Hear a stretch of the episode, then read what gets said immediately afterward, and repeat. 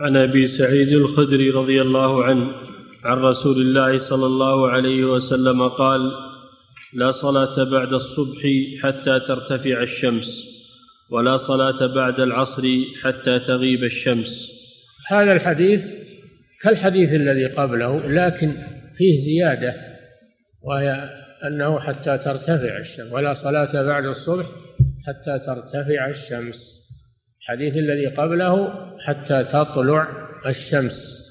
هذا فيه زيادة أنه ولو طلعت الشمس فلا يصلى حتى ترتفع. قيد رمح. ويؤخذ منه زيادة وقت من أوقات النهي. تضاف إلى ما سبق. وقوله لا صلاة بعد الصبح يعني بعد صلاة الصبح. ولا وقوله لا صلاة بعد العصر يعني بعد صلاة العصر ففيه مضاف محذوف. فيه مضاف محذوف. نعم.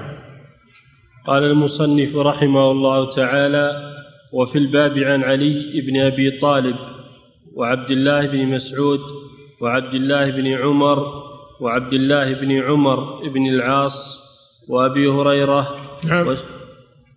وسمرة بن جندب نعم وعبد الله وعبد الله بن عمرو نعم. بن العاص نعم. وأبي هريرة وسمره بن جندب وسلمة بن الأكوع وزيد بن ثابت ومعاذ بن عفراء وكعب بن مرة وأبي امامه الباهلي وعمرو بن عبسة السلمي وعائشة رضي الله عنهم والصنابحي ولم يسمع عن النبي صلى الله عليه وسلم. نعم في هذا الباب يعني باب مواقيت الصلاة. فيه أحاديث عن هؤلاء الصحابة الأجلة لم يذكرها المصنف اكتفاء بما ذكره في هذا الباب ومن أراد أن يراجعها فهي موجودة في مظانها. وقال عن الأخير وهو الصنابحي إنه غير صحابي. الصنابحي غير صحابي تابعي.